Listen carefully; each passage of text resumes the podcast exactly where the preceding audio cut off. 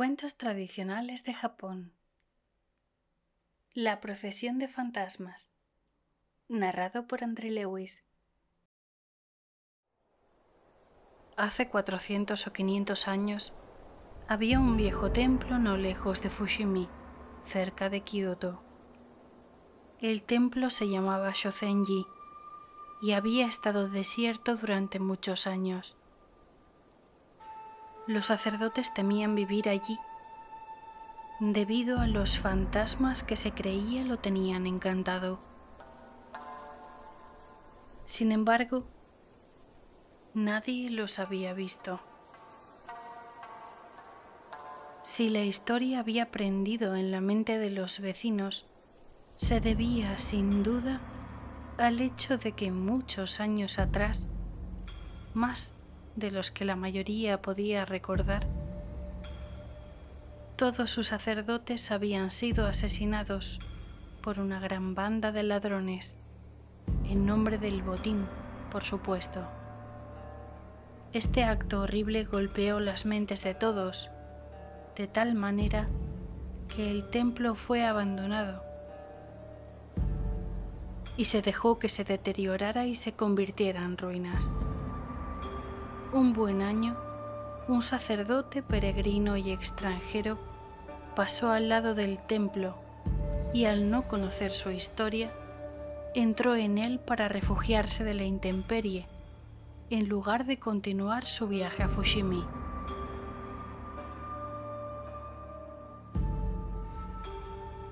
Como tenía arroz frío en su bolsa, pensó que lo mejor que podía hacer era pasar la noche allí aunque hacía frío, sin duda evitaría empaparse las ropas que llevaba puestas, que de hecho eran las únicas que poseía, con lo que se levantaría de maravilla la mañana siguiente.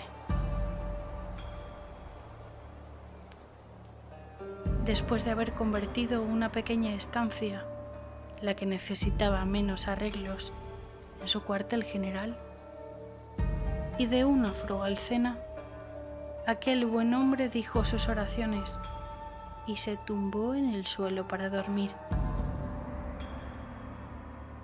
Mientras, en el exterior la lluvia caía a torrentes sobre el tejado y el viento aullaba por entre el destartalado edificio.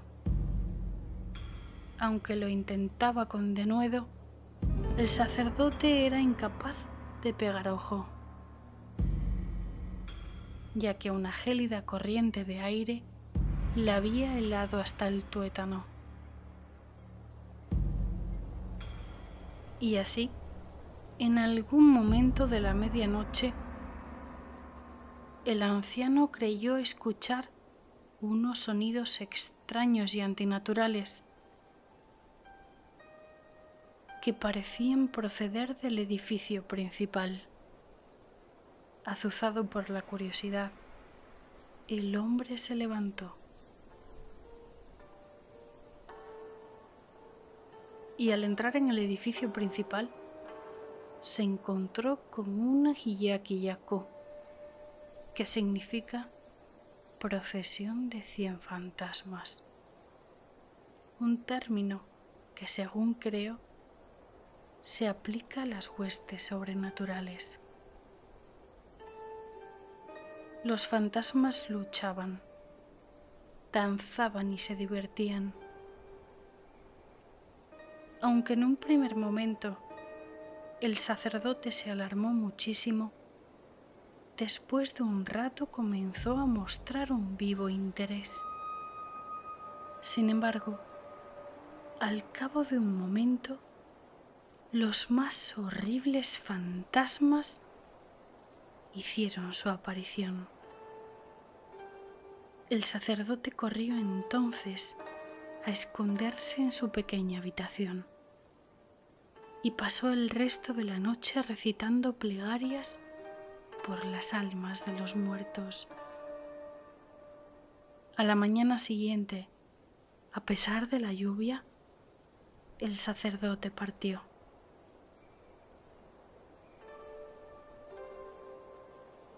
Les contó a los lugareños lo que había visto y las noticias se propagaron tan rápidamente que en menos de tres días el templo era conocido